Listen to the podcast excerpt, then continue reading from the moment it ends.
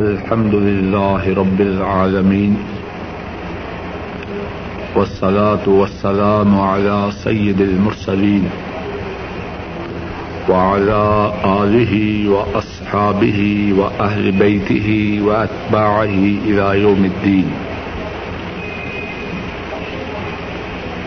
اللهم انفعنا بما علمتنا وعلمنا ما ينفعنا وزدنا علما سبحانك لا علم لنا إلا ما علمتنا إنك أنت العليم الحكيم رب اشرح لي صدري ويسر لي أمري واحلل عقدة من لساني يفقه قولي أعوذ بالله من الشيطان الرجيم. بسم الله الرحمن الرحيم. كتب عليكم إذا حذر أحدكم الموت. إن ترك خيرا الوصية للوالدين والأقربين بالمعروف. حقا على المتقين. فمن بدله بعدما سمعه فإنما إثمه على الذين يبدلونه. إن الله سميع عليم.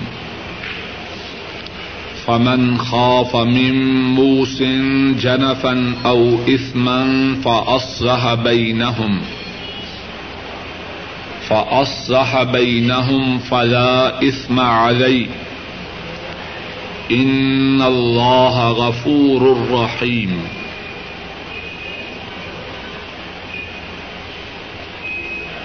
تم پر یہ بات فرض کی گئی ہے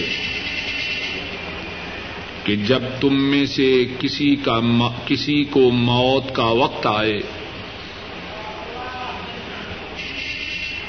جب تم میں سے کسی کو موت آئے، اگر اس نے مال چھوڑا ہے، وہ وسیعت کرے ماں باپ کے لیے اور رشتے داروں کے لیے بھلائی کے ساتھ۔ اور یہ بات متقیوں پر لازم ہے۔ پس جو شخص سننے کے بعد وسیعت کو بدل دے، پس اس کا گنا ہے ان لوگوں پر جنہوں نے اس کو بدلا۔ بے شک اللہ سننے والے، جاننے والے ہیں۔ اور جو شخص ڈرے وسیعت کرنے والے سے غلطی کی یا گناہ کی اور جس شخص کو خدشہ ہو وسیعت کرنے والے سے غلطی کا یا گناہ کا، پس وہ ان کے درمیان اصلاح کر دے تو اس پر کوئی گنا نہیں۔ بے شک اللہ معاف کرنے والے مہربان ہیں۔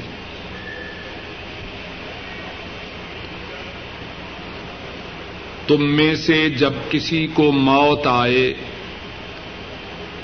تو تو اگر وہ مال چھوڑے، تو تم پہ یہ بات فرض کی گئی ہے۔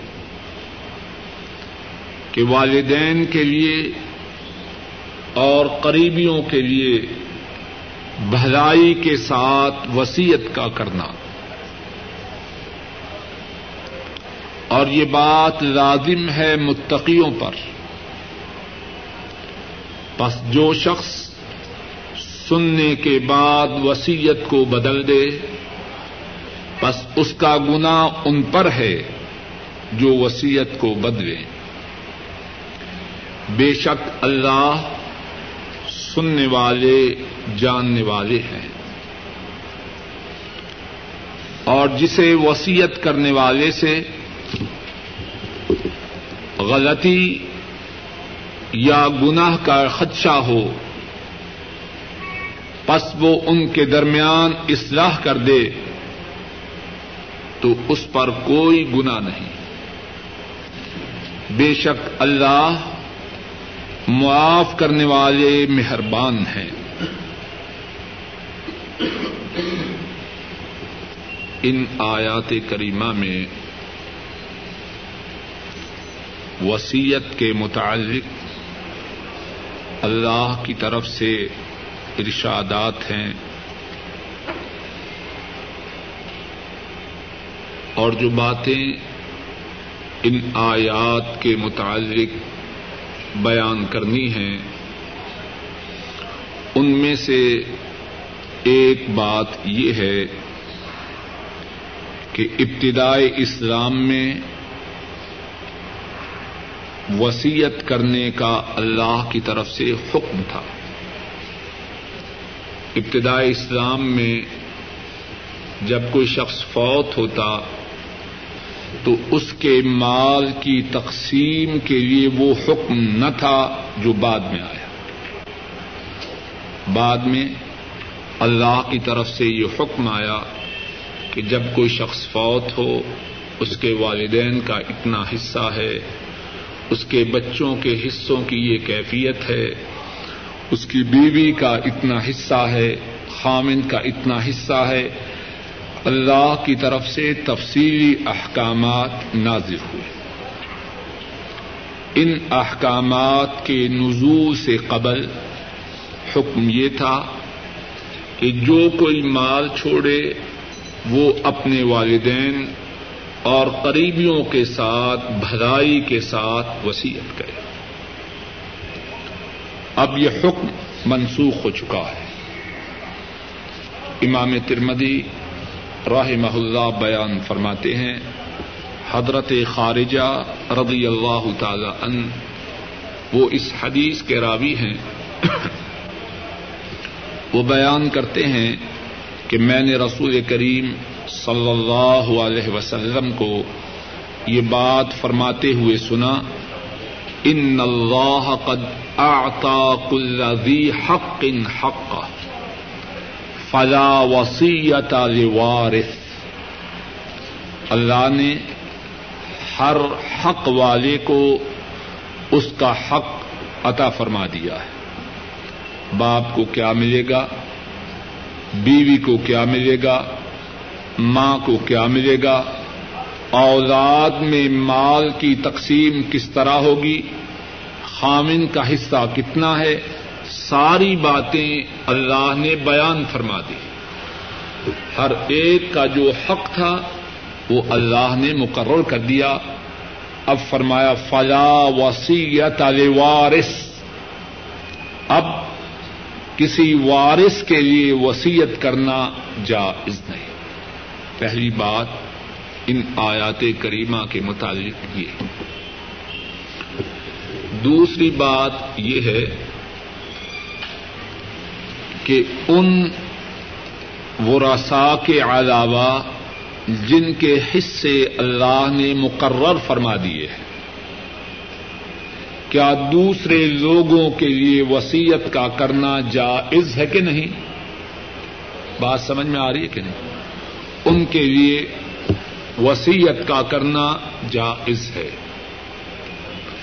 وہ آئزہ قارب ماں باپ بچے، بیوی، ان کے حصے تو اللہ نے مقرر فرما دیے۔ اب کسی کو یہ اختیار نہیں کہ یہ کہے کہ میرے چار بیٹے ہیں، فلاں بیٹے کو جو حصہ ملنا ہے اس کے علاوہ یہ دیا جائے۔ کسی کو یہ اختیار نہیں۔ یا میری بیوی کا جو حصہ اللہ نے مقرر کیا ہے، اس سے زیادہ یہ دیا جائے۔ کسی کو اس بات کا اختیار نہیں۔ جن کے حصے اللہ کی طرف سے مقرر ہو گئے نہ ان کے حصوں میں کسی کو اضافہ کی اجازت ہے، نہ کمی کی اجازت ہے۔ بات ختم۔ ان کے علاوہ جو اعزا و قارب ہیں یا دیگر لوگ ہیں، ان کے متعلق وسیعت کرنے کی اجازت ہے۔ مثال کے طور پر ایک شخص کے بیٹے ہیں اور اس کے بیٹوں میں سے ایک دو بیٹے فوت ہو چکے ہیں۔ اب کچھ بیٹے ہیں اور کچھ بیٹوں کے پوتے ہیں اور ان کے باپ موجود نہیں۔ اب بیٹوں کی موجودگی میں پوتوں کا دادا کے مال میں کوئی حصہ نہیں۔ اب اگر وہ شخص چاہے تو اپنے پوتوں کے لیے وسیعت کر سکتا ہے۔ ایک شخص کے بیٹے ہیں، بیٹیاں ہیں۔ ان میں سے ایک یا دو بیٹی فوت ہو چکی ہے۔ اب اس بیٹی کی جو اولاد ہے، ان کا اپنے نانا کے مال میں کوئی حصہ نہیں۔ جب اس بیٹی کی جو اولاد ہے، ان کی خالائیں، ان کے ماموں زندہ ہیں۔ تو ماموں اور خالہ کی موجودگی میں ان کا کوئی حصہ نہیں۔ ان کی ماں کا حصہ تھا اور وہ دنیا سے رخصت ہو چکی۔ اب اگر چاہے نانا تو اپنے مال میں سے کچھ مال ان کو اپنی وسیعت کے تحت دینے کی دے سکتا ہے۔ اسی طرح ان کے علاوہ جو دیگر رشتے دار ہیں، جن کے لیے وراثت میں اللہ کی طرف سے حصہ مقرر نہیں، ان کے متعلق وسیعت کی جا سکتی ہے۔ تیسرا مسئلہ یہ ہے کہ کیا کوئی شخص اپنے مال میں جو وسیعت کرتا ہے، کیا اس کے لیے کچھ حدود ہیں یا جتنا مال چاہے اس کی وسیعت کر دے؟ رسول کریم صلی اللہ علیہ وسلم نے وسیعت کے لیے بھی مال کا ایک حصہ مقرر کر دیا۔ کسی کو اجازت نہیں کہ اس سے زیادہ حصہ کے متعلق وسیعت کرے۔ اور وہ حصہ کتنا ہے؟ ایک تہائی ون تھرڈ مثال کے طور پر، اگر کسی شخص کے پاس تین لاکھ کا اثاثہ ہے، نقدی کی صورت میں، جائیداد کی صورت میں، اس کی جو حیثیت ہے تین لاکھ ہے۔ اگر وہ وسیعت کرنا چاہے وہ رسا کے وہ رسا کو تو دے نہیں سکتا۔ وہ رسا کے علاوہ کسی کو اپنے مرنے کے بعد، اپنے مال میں سے کچھ دینے کی وسیعت کرنا چاہے، تو وہ سارے مال میں وسیعت کرنے کا حقدار نہیں۔ زیادہ سے زیادہ وہ اس کے ایک تہائی کے متعلق وسیعت کر سکتا ہے۔ اور تین لاکھ کا ایک تہائی کیا ہے؟ ایک لاکھ۔ بات سمجھ میں آ رہی ہے کہ نہیں؟ حدیث شریف میں ہے، صحیح بخاری میں حدیث ہے، حضرت سعد بن ابی وقاص رضی اللہ تعالی عنہ۔ بیمار ہوئے۔ رسول کریم صلی اللہ علیہ وسلم ان کی بیمار پرسی کے لیے، ان کی عادت کے لیے تشریف لاتے ہیں۔ حضرت سعد رضی اللہ تعالی عنہ حضرت صلی اللہ علیہ وسلم کی خدمت میں عرض کرتے ہیں، ان مالن ولا یا رسونی البنتی افاوسی بسل سی مالی اے اللہ کے رسول صلی اللہ علیہ وسلم، میرے پاس مال ہے اور میرے مال کی وارث صرف میری بیٹی ہے۔ کیا میں اپنے مال کے دو تہائی حصہ کی وسیعت کر دوں؟ آ، حضرت صلی اللہ علیہ وسلم نے ارشاد فرمایا، لا، اس کی اجازت نہیں۔ اور غور کیجیے ہمارے دین میں سب کے حقوق کا کتنا خیال ہے۔ اگرچہ مال بظاہر اس کا ہے جس نے کمایا ہے، لیکن اس کے مرنے کے بعد اس کے جو وہ رسا ہیں، اللہ نے ان کے حقوق کی بھی حفاظت کی ہے۔ حضرت سعد عرض کرتے ہیں، اگر دو تہائی کی اجازت نہیں تو کیا میں اپنے آدھے مال کی وسیعت کر دوں؟ آپ فرماتے ہیں نہیں، آدھے مال کی بھی وسیعت کرنے کی اجازت نہیں۔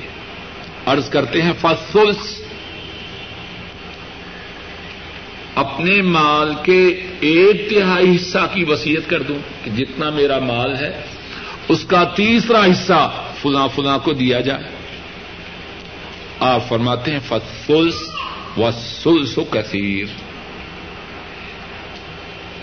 ایک تہائی کے متعلق وسیعت کرنے کی اجازت ہے، مگر وہ بھی زیادہ ہے۔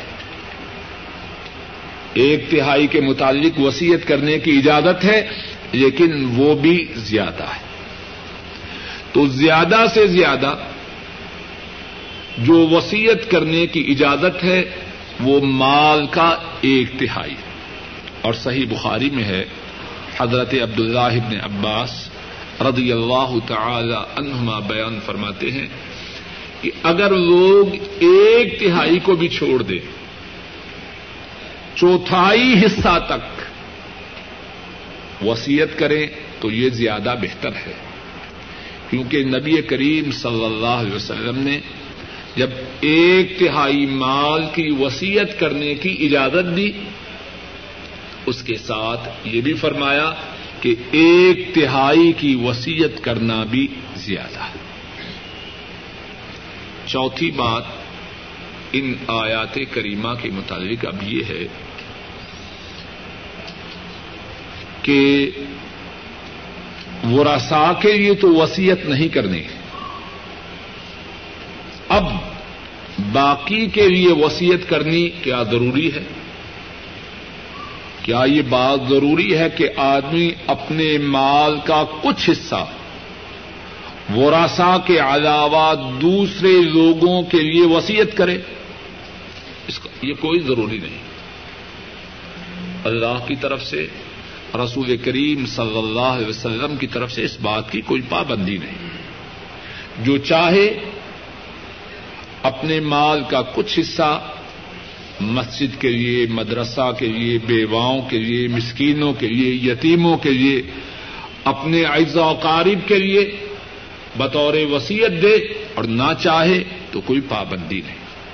اور نمبر پانچ بات یہ ہے کہ ویسے اپنے مال و اسباب کے متعلق وسیعت کرنا، یہ لینا ہے، یہ دینا ہے یہ بات اسلام میں پسندیدہ ہے۔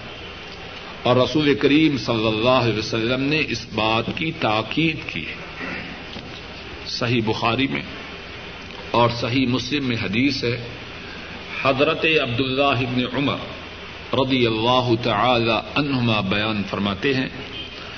رسول کریم صلی اللہ علیہ وسلم ارشاد فرماتے ہیں، اگر کسی مسلمان کے پاس اس قدر مال موجود ہے یا ایسی چیز موجود ہے جس کے متعلق وسیعت ہو سکتی ہے اور اسے دو رات کی مہلت ملے تو اسے چاہیے کہ وہ اس کے متعلق وسیعت ضرور کرے۔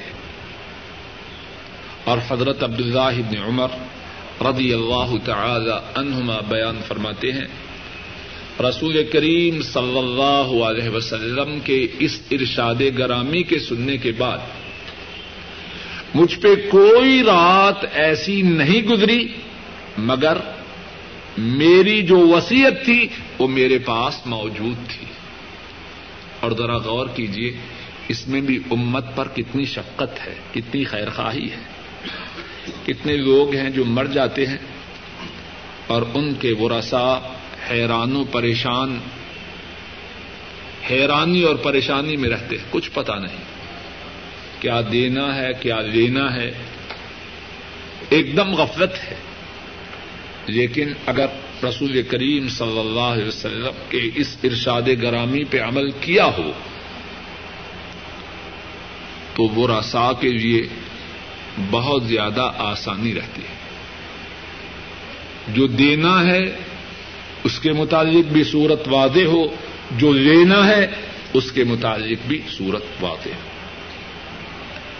چھٹی بات ان آیات کریمہ کے مطابق یہ ہے، اگر کوئی شخص وسیعت کرے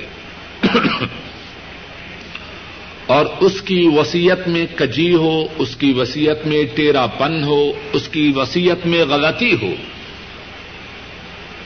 تو کیا اس کی وسیعت کی پابندی کرنی ضروری ہے یا اس کی اصلاح کرنی ضروری ہے؟ اللہ مالک الملک فرماتے ہیں، فمن خاف من موسن جنفن او اسمن فاصلح بینہم فلا اسم علی اگر کسی کو وسیعت کرنے والے سے غلطی یا گناہ کا خدشہ ہو اور وہ ان کے درمیان اصلاح کر دے تو اس پر کوئی گناہ نہیں۔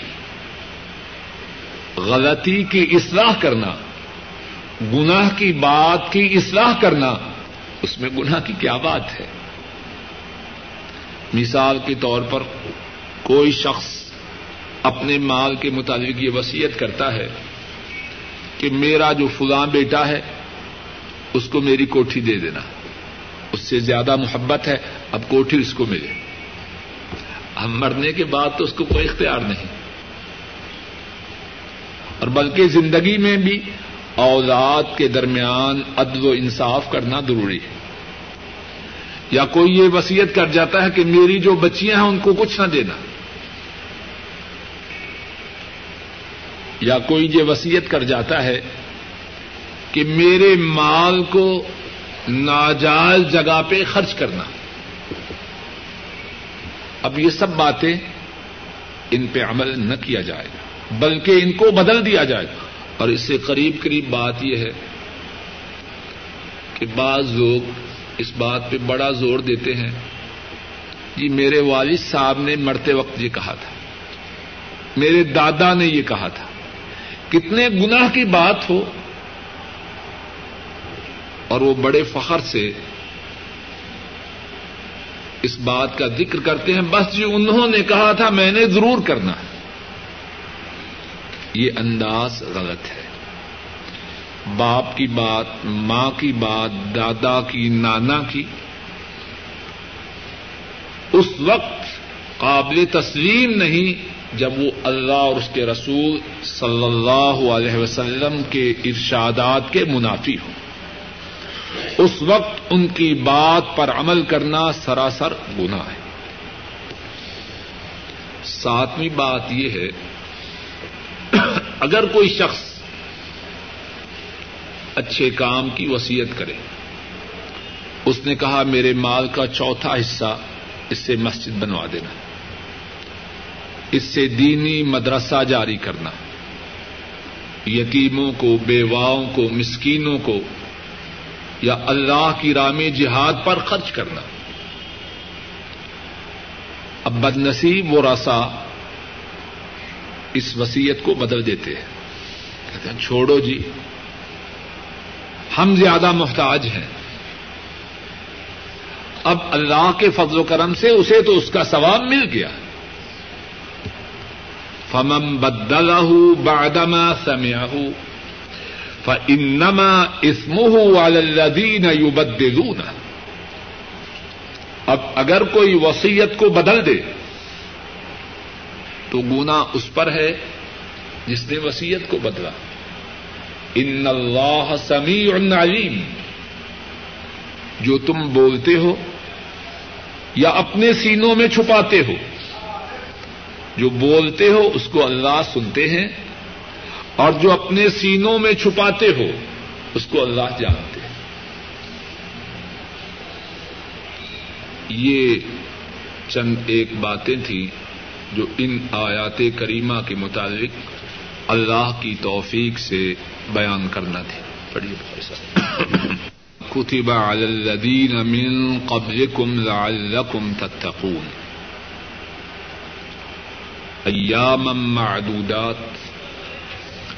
فمن كان منكم مريضا أو على سفر فعدة من أيام أخر.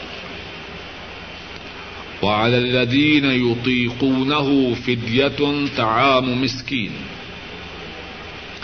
فمن تطوع خيرا فهو خير له. وأن تصوموا خير لكم إن كنتم تعلمون. اے اہل ایمان، تم پہ روزے فرض کیے گئے ہیں۔ جس طرح تم سے پہلوں پر فرض کیے گئے، تاکہ تم متقی بنو دن ہیں گنتی کے۔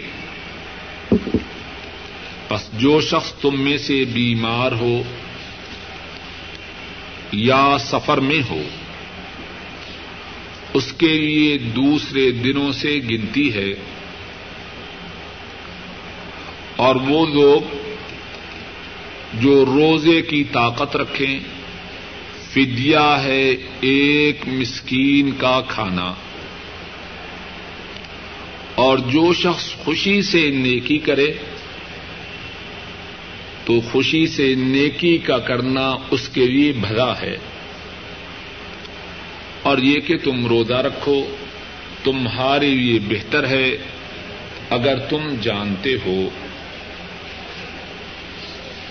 اے اہل ایمان، تم پر روزے فرض کیے گئے، جس طرح کے تم سے پہلوں پر فرض کیے گئے۔ تاکہ تم متقی بن جاؤ۔ گنتی کے دن ہیں۔ بس جو شخص تم میں سے بیمار ہو یا سفر میں ہو، اس کے لیے گنتی ہے دوسرے دنوں سے۔ اور وہ لوگ جو روزے کی طاقت رکھیں فدیا ہے ایک مسکین کا کھانا۔ بس جو شخص خوشی سے نیکی کرے، وہ اس کے لیے بھری ہے۔ اور یہ کہ تم رودے رکھو تمہارے لیے بہتر ہے اگر تم جانتے ہو۔ پہلی آیت کریمہ میں اللہ مالک الملک نے یہ بات بیان فرمائی کہ روزے تم پر فرض کیے گئے۔ روزے تم پر فرض کیے گئے۔ جس طرح کے تم سے پہلے لوگوں پر فرض کیے گئے تاکہ تم متقی بنو۔ تو اس آیت کریمہ کے متعلق پہلی بات یہ ہے کہ اسلام کے پانچ ارکان ہیں اور ان پانچ ارکان میں سے ایک رکن رمضان کریم کے روزے دوسری بات یہ ہے کہ روزے جس طرح رسول کریم صلی اللہ علیہ وسلم کی امت پر فرض ہیں، اسی طرح آپ سے پہلی امتوں پر بھی فرض تھے۔ اور جب ہم یہ کہتے ہیں یا جب قرآن کریم میں یہ ہے کہ پہلی، جس طرح پہلی امتوں پر فرض تھے، تو اس کا یہ مقصد نہیں کہ گنتی روزوں کی گنتی اور ان کے اوقات ایک جیسے تھے۔ اس میں تشبیح یا اس میں مساوات یا مماثلت مقصود نہیں۔ پہلی امتوں کے ساتھ جو تشبیح ہے، وہ ان کی فرضیت میں ہے۔ جو کیفیت تھی کہ کتنے دن تھے یا کس وقت روزہ کی ابتدا تھی اور کس وقت روزہ کی انتہا تھی ان میں مساوات یا ان میں مماثلت کا ذکر نہیں۔ بات واضح ہے کہ نہیں؟ تیسری بات روزوں کے متعلق یہ ہے کہ روزے ابتدائی اسلام میں کچھ اور طرح تھے، پھر تبدیلی ہوئی، پھر تبدیلی ہوئی۔ روزوں کی جو فردیت ہے وہ تین مراحل سے گزری۔ روزوں کی جو فردیت ہے، وہ تین مراحل سے گزری۔ پہلا مرحلہ یہ تھا، ابتدا میں روزوں کی فردیت اس طرح ہوئی کہ روزے رکھو۔ اور یہ حکم ہجرت کے دوسرے سال میں اللہ کی طرف سے آیا۔ اور نبی کریم صلی اللہ علیہ وسلم آپ کا انتقال ہجرت کے گیارہویں سال میں ہوا۔ آپ نے اپنی حیات مبارکہ میں نو سال تک روزے رکھے۔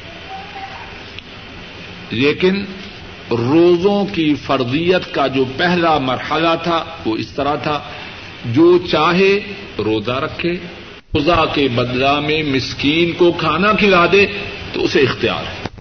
دونوں میں سے جو بات چاہو کرو۔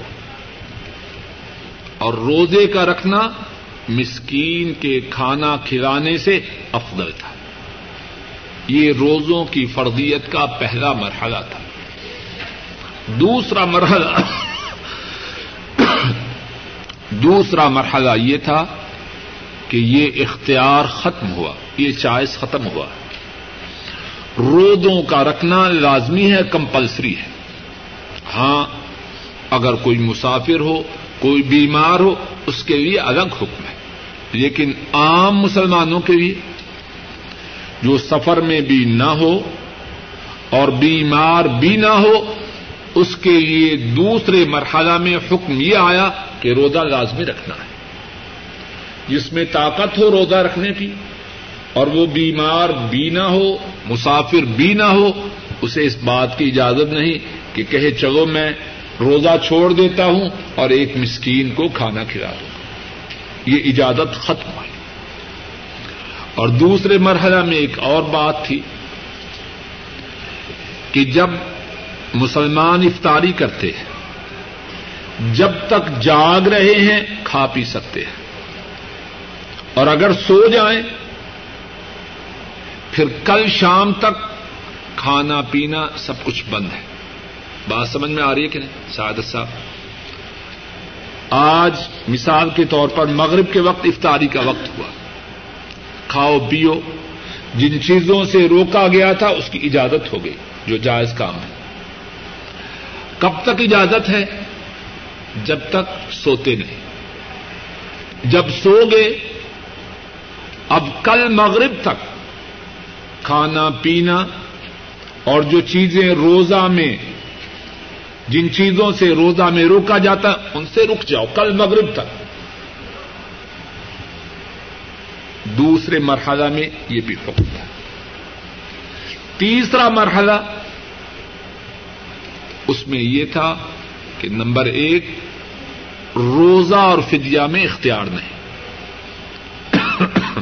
جس میں طاقت ہو، جو مقیم ہو، مسافر نہ ہو، بیمار نہ ہو اس کے لیے روزہ رکھنا لازمی ہے۔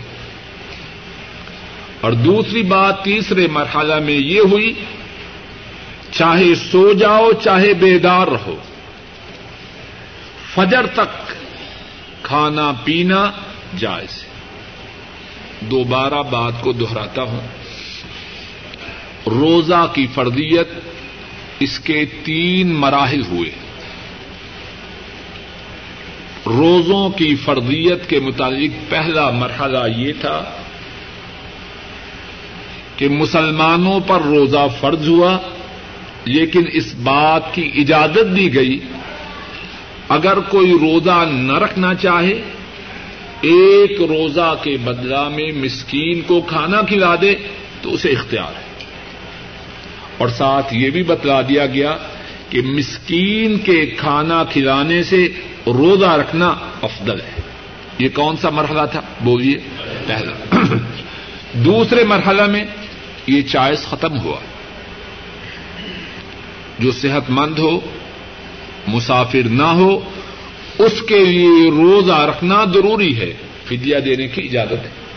لیکن اس کے ساتھ ایک اور بات بھی تھی۔ کہ مغرب کے بعد جب سو جائے، اب کل مغرب تک نہ کھانا ہے نہ پینا ہے۔ یہ روزہ کی فرضیت کا کون سا مرحلہ تھا؟ دوسرا۔ روزہ کی فرضیت کا تیسرا مرحلہ، اس میں یہ جو آخری بات تھی وہ اٹھ گئی۔ روزہ کا رکھنا لازمی ہے، کمپلسری ہے۔ روزہ اور فدیہ میں چائس نہیں۔ جو صحت مند ہے، مسافر نہیں، وہ روزہ رکھے۔ لیکن اگر وہ افطاری کے بعد، مغرب کے بعد سو جائے، سوتا رہے۔ جب بھی اٹھے، فجر کی اذان سے پہلے اس کے لیے کھانا پینا جائز ہے۔ روزہ ان تین مراحل سے گزرا۔ ایک اور بات روزوں کے متعلق یہ ہے، فرمایا، لعلکم تتقون۔ روزے اللہ کی طرف سے تم پر اس لیے فرض کیے گئے ہیں تاکہ تم پرہیزگار بن جاؤ، متقی بن جاؤ۔ کوئی اللہ کے خزانوں میں کمی ہے کہ راشن کو کنٹرول کرنے کے لیے مسلمانوں کو روزے کا حکم دے اللہ کے خزانوں میں تو کوئی کمی نہیں۔ اصل میں یہ مسلمانوں کے لیے ٹریننگ کورس ہے۔ یہ ٹریننگ کورس کرو تاکہ تمہاری پرہیزگاری میں، تمہارے تقوا میں اضافہ ہو۔ اور ذرا غور کیجیے نا، روزوں میں کھانا جائز ہے، حلال کمائی سے ہے، اپنے گھر میں پڑا ہے۔ پینا جائز ہے، چھینا ہوا نہیں۔ اب جب ایک ماہ کے لیے مسلمان کو اس بات کی تدریب دی جائے، ٹریننگ دی جائے، یہ بوتل جائز ہے، حلال کمائی سے خریدی ہے، لیکن فجر کی اذان سے لے کر مغرب کی اذان تک نہیں پینا۔ اب جو مسلمان یہ ٹریننگ حاصل کر لے، جو حرام مشروب ہے وہ اس کے قریب جائے گا۔ جو ہمیشہ حرام ہے۔ اس کے قریب کس طرح پھٹکے گا؟ اپنا مال، حلال، پاک کمائی کا مال۔ جب فجر کی اذان سے مغرب کی اذان تک تیس دن نہیں کھانا، تو وہ کسی کا مال کس طرح کھانے کی ضرورت کرے گی لعلکم تتقون۔ روزے اس لیے فرض کیے گئے ہیں تاکہ تم متقی بن جاؤ۔ اور پھر روزوں کا جو اجر و ثواب ہے، رمضان میں اللہ کی توفیق سے جو روزوں کے متعلق بیان ہوا، اس میں کافی کچھ بیان کیا گیا کہ روزوں کا اجر و ثواب کتنا زیادہ ہے۔ ایک حدیث دوبارہ دوہراتا ہوں۔ امام بخاری اور امام مسلم راہ محمد اللہ بیان فرماتے ہیں، حضرت ابو ہریرا رضی اللہ تعالی ان اس حدیث کے راوی ہیں۔ رسول کریم صلی اللہ علیہ وسلم فرماتے ہیں، کل عمل ابن آدم یضاعف۔ الحسنة بعشر امثالها الى سبع مئة ضعف۔ قال الله تعالى إلا الصوم، فإنه لي وأنا أجزي به للصائم فرحتان. فرحة عند لقاء ربه فرحة عند فطره وفرحة عند لقاء ربه. ولا خلوف فم الصائم أطيب عند الله من ريح المسك. الصوم جنة، فإذا كان صوم أحدكم فلا يرفس ولا يصخب، فليقل إني امرؤ صائم او كما قال صلی اللہ علیہ وسلم رسول کریم صلی اللہ علیہ وسلم نے فرمایا، آدم کے بیٹے کے جتنے اعمال ہیں، ان کے اجر و ثواب کو بڑھایا جاتا ہے. اللہ کے ہاں جو عمل کرنے والے کی اجرت ہے، اس کی مزدوری ہے اس کے عمل کے برابر نہیں۔ اس کو بڑھایا جاتا ہے۔ فرمایا، اور بڑھانا جو ہے، وہ ایک کے بدلا میں کم از کم دس اور دس سے لے کر سات سو تک ہے۔ اللہ فرماتے ہیں، مگر روزہ۔ روزہ کے لیے یہ معیار نہیں۔ اللہ فرماتے ہیں السوم روزہ اس قاعدہ سے مستثنا ہے۔ ایک کے بدلہ میں سات سو تک نیکی ملے، روزے پر یہ رول اپلائی نہیں ہوتا۔ اللہ فرماتے ہیں، یہ میرے لیے ہے۔ اور اس کا بدلہ میں ہی دوں گا۔ اللہ کے فرشتوں کو بھی خبر نہیں۔ کہ روزے کا اجر و ثواب کتنا ہے؟ ایک کے بدلہ میں دس سے لے کر سات سو تک کا جو پیمانہ ہے، وہ روزہ کے اجر و ثواب کے لیے ناکافی ہے۔ اللہ فرماتے ہیں، روزہ دار اپنے کھانے کو، اپنی شہوت کو میرے لیے چھوڑتا ہے۔ اور فرمایا روزے دار کے لیے دو خوشیاں ہیں۔ ایک خوشی تو تب ہے جب وہ روزہ کو افطار کرتا ہے اور ایک خوشی تب ہوگی جب اس کی اپنے رب سے ملاقات ہوگی۔ اور فرمایا روزے دار کے منہ سے آنے والی جو بو ہے سارا دن نہ کھانے پینے سے، جو بو سی پیدا ہوتی ہے فرمایا روزے دار کے منہ سے آنے والی بو، وہ اللہ کے ہاں کستوری سے زیادہ پاک ہے۔ اگر اس کے منہ سے آنے والی بو اتنی اللہ کو پیاری ہے، تو روزے دار کی کیا شان ہوگی؟ اور فرمایا، روزہ جو ہے، وہ جہنم کی آگ کے خلاف ڈھال ہے۔ اور فرمایا، جب تم میں سے کسی کا روزہ ہو تو نہ وہ شور مچائے اور نہ بےحدہ بات کرے۔ اور اگر کوئی اس سے لڑائی کرے تو اس سے کہے، بھائی، میں تو روزے سے ہوں۔ روزے کی اسلام میں کتنی شان ہے۔ پھر اس کے بعد، اس کے بعد والی جو آیت ہے، فرمایا ایام معدودات جو روزہ فرض کیا گیا ہے ان کے دن کوئی بہت زیادہ تو نہیں، گنتی کے دن ہے اور پھر اور آسانی ہے یعنی دن بھی گنتی کے، اور اگر کوئی تم میں سے بیمار ہے یا مسافر ہے، تو اس کو اجازت ہے کہ وہ سال کے دوسرے دنوں میں روزے رکھے۔ ایک سوال یہ ہے کہ جب کوئی شخص سفر میں ہو تو کیا روزہ رکھنے کی اجازت ہے کہ نہیں؟ رسول کریم صلی اللہ علیہ وسلم آپ سے دونوں ہی باتیں ثابت ہیں۔ یہ بات بھی ثابت ہے کہ آ حضرت صلی اللہ علیہ وسلم سفر میں تھے اور آپ نے روزہ رکھا۔ اور یہ بات بھی ثابت ہے کہ آپ نے سفر میں روزہ کو افطار کیا۔ حضرت ابو دردا رضی اللہ تعالی عنہ بیان فرماتے ہیں کہ ہم نبی مکرم صلی اللہ علیہ وسلم کے ساتھ سفر میں تھے۔ انتہائی شدت کی گرمی تھی۔ اتنی گرمی تھی کہ ہم اپنے ہاتھوں کو اپنے سروں پہ رکھتے ہیں۔ کوئی اتنے زیادہ وسائل تو نہ تھے۔ ایئر کنڈیشن گاڑیاں تو نہ تھی۔ ہم اپنے ہاتھوں کو اپنے سروں پر رکھتے تاکہ سورج کی شدت کی جو گرمی ہے، اس سے کچھ بچاؤ ہو سکے۔ اور فرماتے ہیں، ہم سب میں سے صرف دو اشخاص ایسے تھے جو روزہ سے تھے۔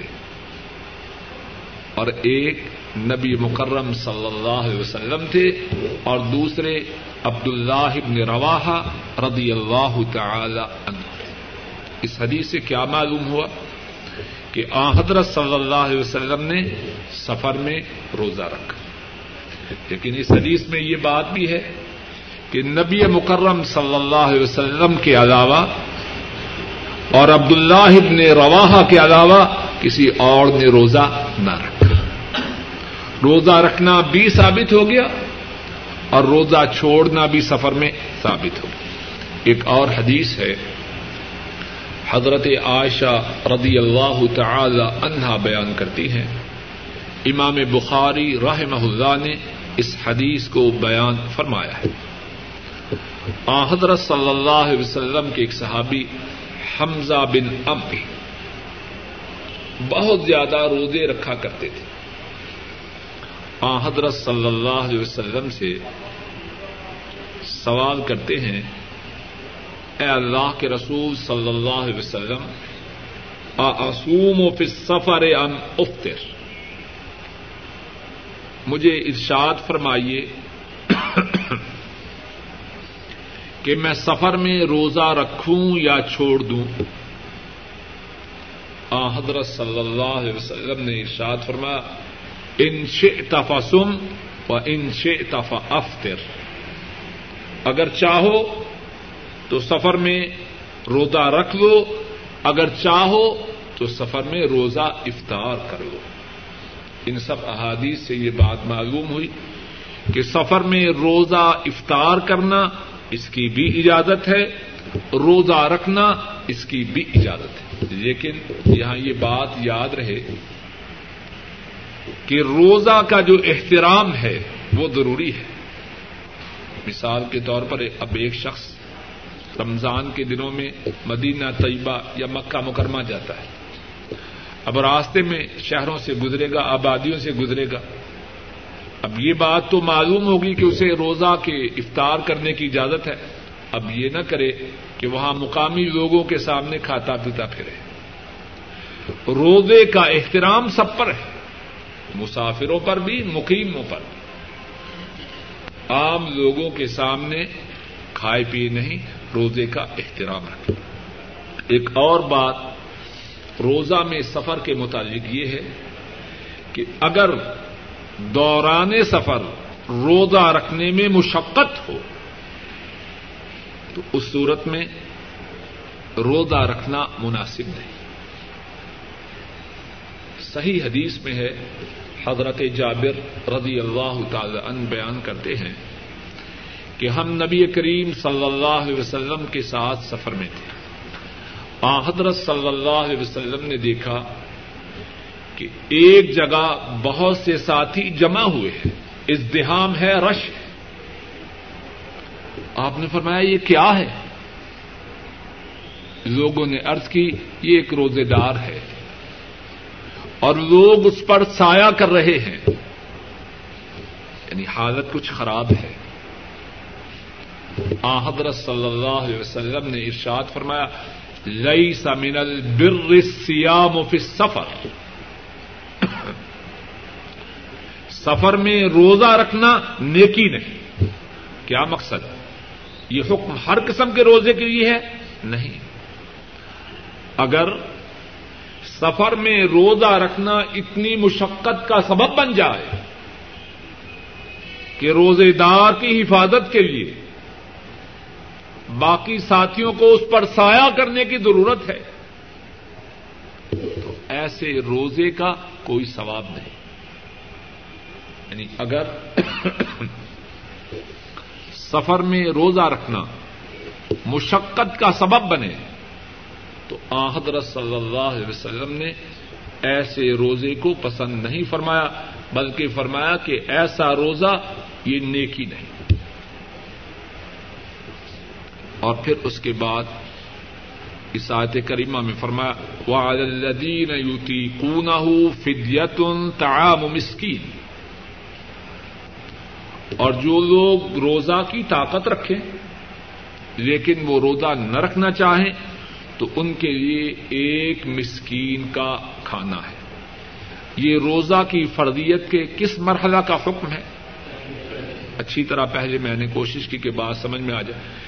پہلا جو حکم تھا، اس میں یہ بات تھی کہ جب روزہ رکھنے اور فدیہ دینے میں اختیار تھا، اس وقت یہ حکم تھا کہ جن لوگوں کو روزہ رکھنے کی طاقت ہو، اگر وہ چاہیں تو روزہ کے بدلے میں ایک مسکین کا کھانا کھلا دے۔ لیکن یہ حکم ابتدائی اسلام میں تھا، بعد میں منسوخ ہو گیا۔ لیکن اس کے ساتھ فرمایا، فمن تتوا خیرن فو خیر اللہ اور جو شخص خوشی سے نیکی کرے تو اس کے لیے بہتر ہے۔ مقصد کیا؟ کہ وہ ایک مسکین کی بجائے دو مسکینوں کو کھانا کھلا دے۔ ایک سے زیادہ مسکینوں کو کھانا کھلا دے تو اسے اجازت ہے، اس کے لیے بہتر۔ اور ساتھ فرمایا وہ ان تسوم خیر القم ان کن تم تالم تب بھی جب روزہ رکھنے اور فدیا دینے میں اجازت تھی کہ دونوں میں سے ایک کام کرو، تب یہ بھی فرمایا کہ اگر تم روزہ رکھ لو تو یہ فدیا دینے سے بہتر ہے۔ ایک اور آخری بات آج کے درس کی یہ ہے کہ اگر کوئی شخص بیمار ہو اور ایسی بیماری میں مبتلا ہو جس سے شفا کی امید نہ ہو۔ بوڑھا ہے، اب ایسی بیماری آئی کہ اس کا انجام عام طور پر موت ہی ہے۔ یا بوڑھا نہیں بھی، لیکن کسی ایسی مرض میں اللہ سب کو امراض سے محفوظ رکھے۔ ایسی مرض میں مبتلا ہوا، جس سے بظاہر شفا یاب ہونے کی کوئی امید نہیں۔